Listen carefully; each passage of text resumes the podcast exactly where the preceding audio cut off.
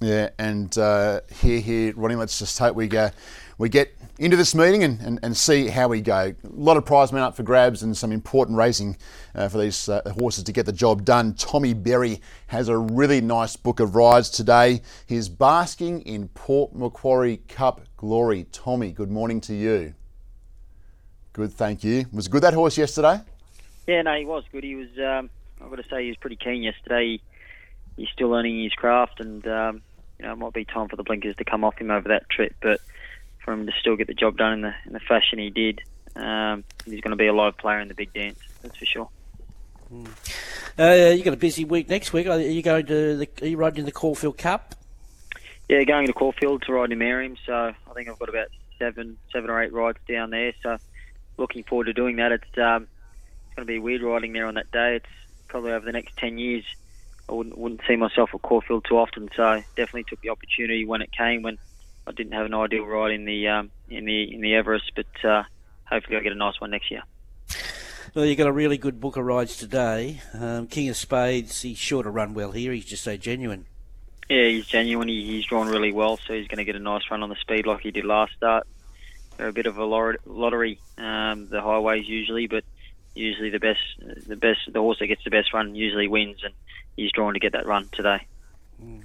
Uh, this Cote in the in the second, it was a bit of a horror story the other day. Yeah, no, it definitely was. Um, look, we stepped him up to 1300 and he's a keen going type. He's still learning his craft and, you know, obviously hindsight's a good thing. If I lead, I win. Uh, but I was, I was of the opinion I'd try and get him to switch off a little bit, stepping up in trip, uh, just to see, and make sure he ran the distance. Uh, but he went keen and, and I was climbing over their backs going to the post. So we'll go back to old tactics today and, and lead on him in a race with no pressure. And he should be able to get the job done on it's going to be a heavy track, but he's, he's seen something similar before. Yeah, look, he the race shape looks really good for him, doesn't it? Yeah, it does. This is, as you know, you're going into a race, you couldn't uh, be any happier with how it looks like it's going to pan out, and um, he's definitely better than a, a, midway horse. So today's all about get, getting that confidence back and another win under the belt. Sure we'll see him in group company in no time. Uh, Pale King in race three. It's um, up from Victoria. Do you know much about him?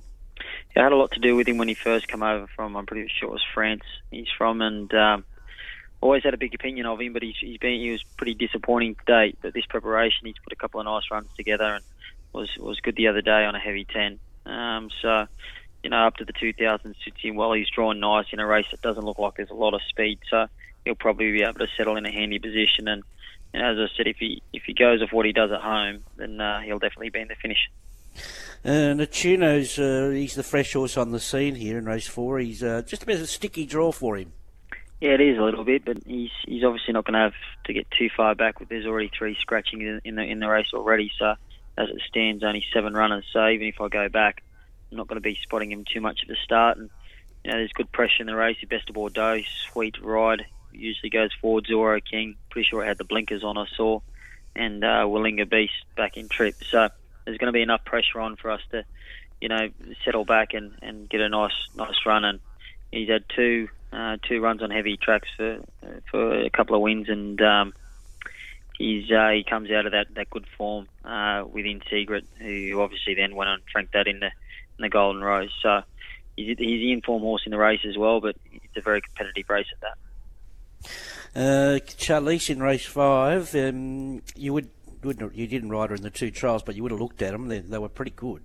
Yeah, they were, and I've, I've galloped her a few times over the last couple of weeks out at Hawkesbury, and um, yeah, she's uh, she gave me a really good feel, and I galloped her on Wednesday morning on the course proper, and it was quite heavy out there, and she swum through it. So um, she gets in here with a, a nice weight, a good barrier, and um, you know she's she's definitely over the odds. So I think she's one of my better odds on the card actually. Mm.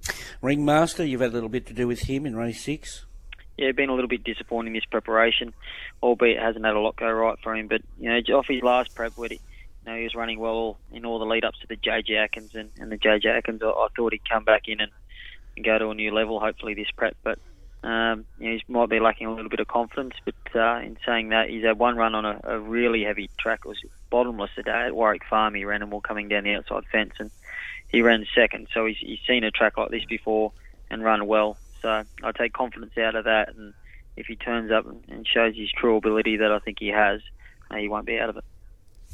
Uh, Bunker Hut in race seven, he, he might have some upside now that he's broken through for a win.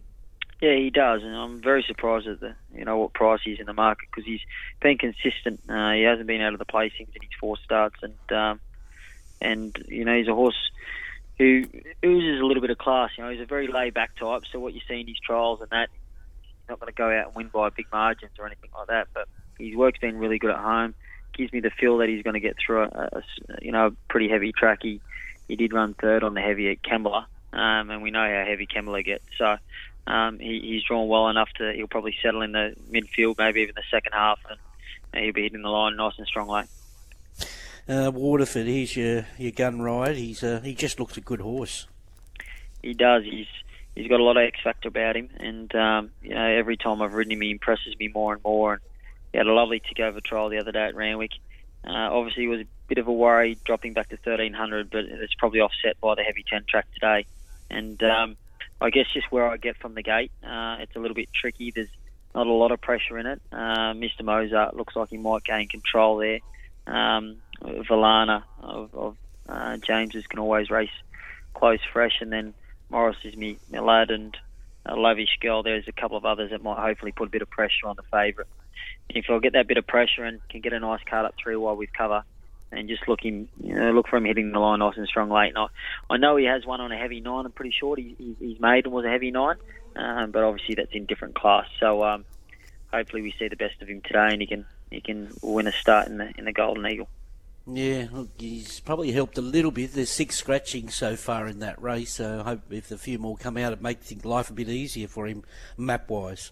Yeah, definitely. You can settle probably a little bit closer, and you know, still, yeah, 1300, it's not a bad run from there. And um, even though you're hitting that first corner only with a sort of a furlong there, furlong and a bit, but then you, you're sort of racing down the side into the home straight. So even if you're three wide with cover, it's mm. definitely not the worst place to be, and, and especially the way the track's going to be racing today. Yeah, and you finish with uh, well, by far the best tra- wet tracker in race nine, if not the day, in Polly Gray. She only has to be probably forward enough for that testing conditions. Yeah, I was out at track work this morning for Chris Waller, and she was the first lot out there on the track. And she, if a horse could smile about a wet, wet surface, I was pretty sure she had one on her face. So, um, you know, she's yeah, I don't mind wide barriers for her. She's a lovely big striding type. Um, there's not a lot of pressure in this race. Um, Narrator looks the obvious leader. So providing uh, Chris is of the same opinion, I'd probably let her roll forward. She, she's got that residual fitness from the winter, and um, she's had a couple of nice trials. So um, I'd be confident if Chris is happy for me to do so to press forward and, and, and ride her like a good thing and, and have her up there on the speed. And we know that she's obviously going to get through the track quite well and um, you know, she she's probably the class horse in the field, uh, albeit, you know, it's um, she's first up. All right, we better let you go to work. It's a busy day. I appreciate it, guys. Thanks for having me on. Thank you, Tommy. There he is, Tommy Berry. Yeah, it's a it's a pretty handy book of rides on a big day.